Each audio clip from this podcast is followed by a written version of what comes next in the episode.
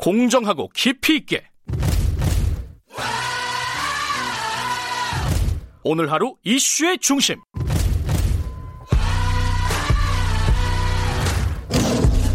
김경래의 최강 시사.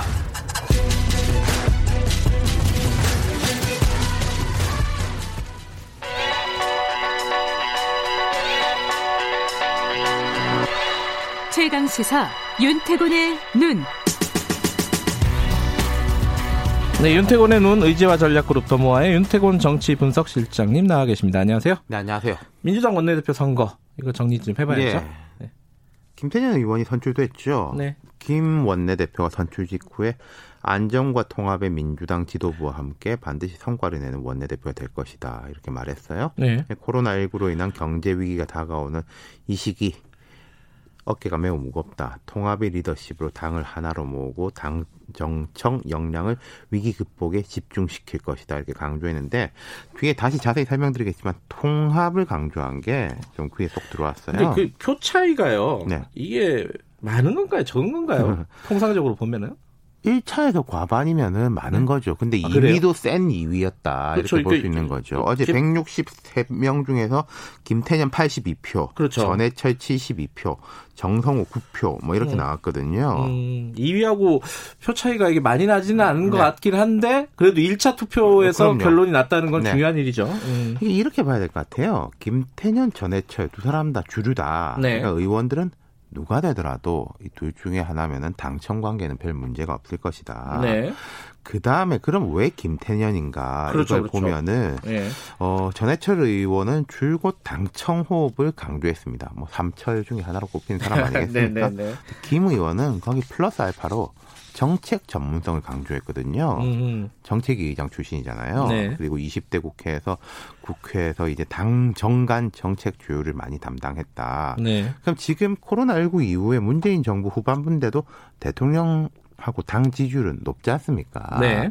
그러면은 여기에 플러스 알파가 될 수 있는 최근에 보면은 그 재난지원금 가지고도 당 정간에 좀 갈등이 있었잖아요. 있었죠. 그런 부분에서는 김태년 의원이 조금 강점이 있을 수 있겠다 이렇게 본것 음. 같고 그 다음에 이제 정성호 의원이 아홉 표밖에 안 나왔는데 그럼 이거는 이렇게 봐야 될 거예요. 비주류 표가 정성호 의원한테 다안 갔다. 아. 사표 심리 같은 게 있을 수 있었겠죠. 그렇죠. 그럼 나머지 비주류 표가 전해철 의원보다는 김태년 의원 쪽에 갔을 거다. 음, 이제 상대적으로 전해철 의원보다는 김태년 의원이 조금 뭐 독립성이라고 할까 그런 것에도 음. 조금 이제 낫다 이렇게 본 것 같아요. 음. 그렇게 볼 수 있나요? 그 전해철 의원은 청와대랑 너무 가깝다. 아, 그게 이제 때로는 강점, 때로는 네. 약점이 되는 건데 지금 청와대랑 가깝다는 건 아까 제가 말씀드린 것처럼 대통령 지지율이 높고 그쪽에서 조금 당에서 여유가 있다는 거예요. 네. 당청 간에는 괜찮을 거다. 그렇다면 음. 되게 가까운 사람보다 좀 가까운 사람이 나을 수도 있다. 여유가 있으니까 이런 결과가 네. 나왔다고 해석할 수도 있겠군요. 그리고 아까 저 우원식 의원도 얘기를 했는데 본인도 재수했고 그렇죠. 여보. 김태년 의원도 재수했고 예. 이 재수 당선자들이 많다는 건 무슨 이야기냐면은 예. 준비 기간이 오래됐다는 거죠. 음, 대학 입시도 고3보다 재수가 준비 기간이 길지 않습니까? 선수하셨죠? 아이, 저는, 네, 그렇습니다. 아이고, 참네. 예. 재수하셔서 좋겠습니다. 예. 이제 작년에 이제 떨어졌을 때부터 올해 원내대표 경선을 준비했다는 거죠, 김태년 예, 의원은. 예. 그럼 스킨십이 그만큼 높았다는 거겠죠. 음. 자, 이제 뭐 아까 우원식 의원과도 좀 얘기를 해봤는데 좀 객관적으로 좀 보죠. 이 과제들 그 김태년 네. 의원 원내대표가 가지는 과제들이 뭘까 정리를 좀 해볼까요? 그러니까 통합을 강조했다고 제가 모두에 말씀드렸잖아요. 네네. 성과를 내기 위한 통합인데 이제 크게 짚어보면은 당면 현안이 이제 코로나19 에 대한 것들, 이어지는 것들, 경제 위기, 고용 위기에 대한 대응, 민생 경제, 그 다음이 이제 국회와 권력기관 개혁 같은 개혁 입법이 있는데 네. 아무래도 1순위는 코로나 19죠. 뭐 근데 저도 말씀드렸지만 상수죠. 예. 네. 당장 이제 다음 달 초에 3차 추경이 나올 것이고 네. 뭐 지금 여러 가지 지원책들이 나오지 않습니까? 특수고용 노동자들에 대한 지원뿐만 아니라 네. 뭐 각종 이제 제도적인 것들도 나오는데 이제 당정청 내부 토론은 더 치열하게 도출된 결론은 더 신속하게 추진하겠다. 음. 당정청이 원팀이 돼서 기- 위기를 극복하는데 힘을 모으겠다. 이렇게 말했어요. 아까 네. 제가 제도 말씀드린 게뭐 전국민 고용보험 이야기도 아, 나오지 요거는 얘기 않습니까? 꺼냈죠. 예. 그다음 피해 산업 업종 지원책 이런 거 있을 것이고 그다음 문재인 대통령이 천명한 한국판 뉴딜 음. 뭐 이런 것이 있을 것이고 어제 삼성 그 이재용 부회장의 사과문 뭐 네. 그런 이후에 이제 산업계 대기업과의 뭐 어떤 관계 같은 것들도 꽤 음. 과제일 거예요. 네. 이 뭐 경제, 코로나 이쪽도 중요하지만은 또 개혁 과제들도 꽤 있어요. 맞습니다. 예. 지금 이제 청와대나 당이 코로나19와 관련된 민생을 우선순위로 정했지만은 개혁 과제들도 바로 뒤에 기다리고 있거든요. 그리고 네. 이건 어떤 포인트를 봐야 되냐면은 올해 정기국회에서 처리를 뭐 이걸 못한다라면은 민생이 아무래도 좀 밀릴 수도 있죠. 그럴 가능성이 네. 있는데 그럼 내년 정기국회 가능하냐? 내년 정기국회는요. 자, 2011년 뭐 9월부터 12월 되는 거 아니겠습니까? 네. 2021년 21년. 예. 네. 2022년 3월이 대선이잖아요. 음, 그럼 대선 2021년 9월에서 12월 이때는 각 당의 경선이 뭐 거의 완료되든지 뭐 막바지든지 그럴 거예요. 대선 국면이다. 그렇죠. 예. 그러면은 제도적인 변화를 주기는 쉽지가 않아요. 그렇군요. 네. 음. 차기 대선 주자 중심으로 돌아갈 거니까. 뭘 하려면은 말씀하신 건 지금 해야 된다. 그렇죠. 요번 국회에서. 그러니까 예. 아까 나왔던 뭐 법사위에 대한 뭐 이런 개정 이야기, 예. 상시 국회 도입 같은 거, 그 다음에 어 사법개혁 관련해 가지고는 경찰 쪽에 대한 게 진도가 별로 못 나가 있거든요. 음, 네, 자치경찰제, 뭐 그 다음 대공수사권 폐지, 그리고 또 국정원법 개정. 그러니까 사실은 검찰 개혁에 관심이 쏠려 있지만은 검찰 개혁보다 더 진도를 못 나간 게 경찰하고 국정원 쪽이에요. 음. 이런 부분들이 기다리고 있는 거죠. 뭐 7월에 공수처 출범을 맞습니다. 하려고 한다는데 이게 또 쉽지 않죠. 그렇죠. 지금 법이 통과됐고 공수처 추진단도 있는데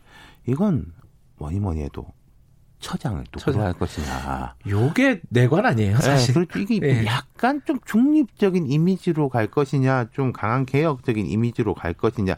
이거는 이제 여야 간의 줄다리기도 있지만 여당 여권 내부에서의 아, 네. 약간 이제 컨셉에 대한 뭐 음. 확인이 있을 것이고, 그럼 원내대표는 당의 뜻을 모아 가지고 음. 이게 전달하는 거가 있죠. 아마 이게 야당에서 어떤 부분에 대해서 그 처장에 대해서 반대하기 시작하면은 이게 쉽게 진도가 안 나갈 가능성이 그렇죠. 높습니다. 그죠? 네. 예. 아까 원식 어, 의원과도 얘기 나눠봤지만은 이제 원구성이 곧 있습니다. 맞습니다. 예. 원구성뿐만 아니라 또 방금 이야기하신 거 제가 잘 들었는데 20대 국회 마무리 음. 본회의를 이제 하루 이틀은 열어야 된다. 네. 이게 있어요. 그러니까 뭐 개헌은 저는 그건 안 될 걸로 보고 예. 개헌안은 그다음에 이제 그 자녀 법안들에 대한 거 코로나 대응 법안이 있고 네. 또 M번방 재발 방지 후속 법안 등이 있고 또 이제 일반적인 관심은 덜한데 헌법 불합치 법률들이 있어요. 이거는 음. 이 시기까지 빨리 처리해야 된다라는 것들이 있는데 세무사법 등이 있는데 이걸 잘 넘기면은 그 잘 넘기는 기세를 타가지고 원구성 진행까지 잘될 네. 수 있는 것이고 네. 여기서부터 막히면 어렵죠. 여당은 오늘 선거가 있는데 그죠? 야당. 아 야당 예. 야당. 아니, 예. 지금 이 주호영, 권영세 두 사람인데 예. 이두 사람 다 뭐 전투력을 올려가지고 강하게 싸우겠다 이런 분위기는 아니에요. 다 소통을 얘기를 하더라고요. 그렇죠. 또 이제 기본적으로 이번에 뭐 민심이 음. 확인됐고 지금 통합당 분위기가 전반적으로 지금보다 중도 쪽으로 가야 된다라는 음. 거니까 또 김태년 뭐새 원내대표 입장에서 그게 이제 다행이란 다행인 지점. 음. 또 코로나 19라는 게 여야의 협력을 강제하는 게 분명히 있지 않습니까? 그렇죠. 그런 게 음. 있는데 하지만 야당 입장에서는 우리는 좀 안 그래도 밀리는데 숫자가 작다고 해서 너무 밀리면 안 된다. 그런 것도 분명히 있을 거라는 거예요. 어, 야, 야당이 그게 없을 수는 없겠죠. 그렇죠. 예. 그럼 이제 김태년 원내대표 입장에서는 우리가 가지고 올 것은 가지고 올 것인데 또 뭘 줄 것이냐 음. 그런 데 대한 이제 판단들이 필요하겠죠. 또 이건 오래 갈 판단이 아니라 빨리빨리 판단해야 되는 또 거고요. 원구성에서부터 그런 어떤 협상이 진행이 되겠죠, 아무래도. 네. 예. 근데 오늘 누가 될 것 같아요? 아니 이제 뭐 말씀드릴 수 있겠습니까? 근데 이제 이거 하나 있어요. 예. 작년 이맘때 네. 처음에 분위기 되게 좋았습니다. 밥 잘 사주는 누나 뭐 아, 이렇게 해가지고 그렇죠. 뭐 예. 호프 미팅하고 예. 근데 뒤는 우리가 아- 아시다시피잖아요. 예. 지금도 사실 시작점은 괜찮은 면이 있는데 가봐야 안다. 그렇죠. 음. 네. 알겠습니다. 오늘 말씀 잘 들었습니다. 감사합니다. 윤태곤의 눈이었습니다. 김경래 최강 시사 2부는 여기까지 하죠. 잠시 후 3부에서 다시 뵙고요. 일부 지역국에서는 해당 지역 방송 보내드립니다.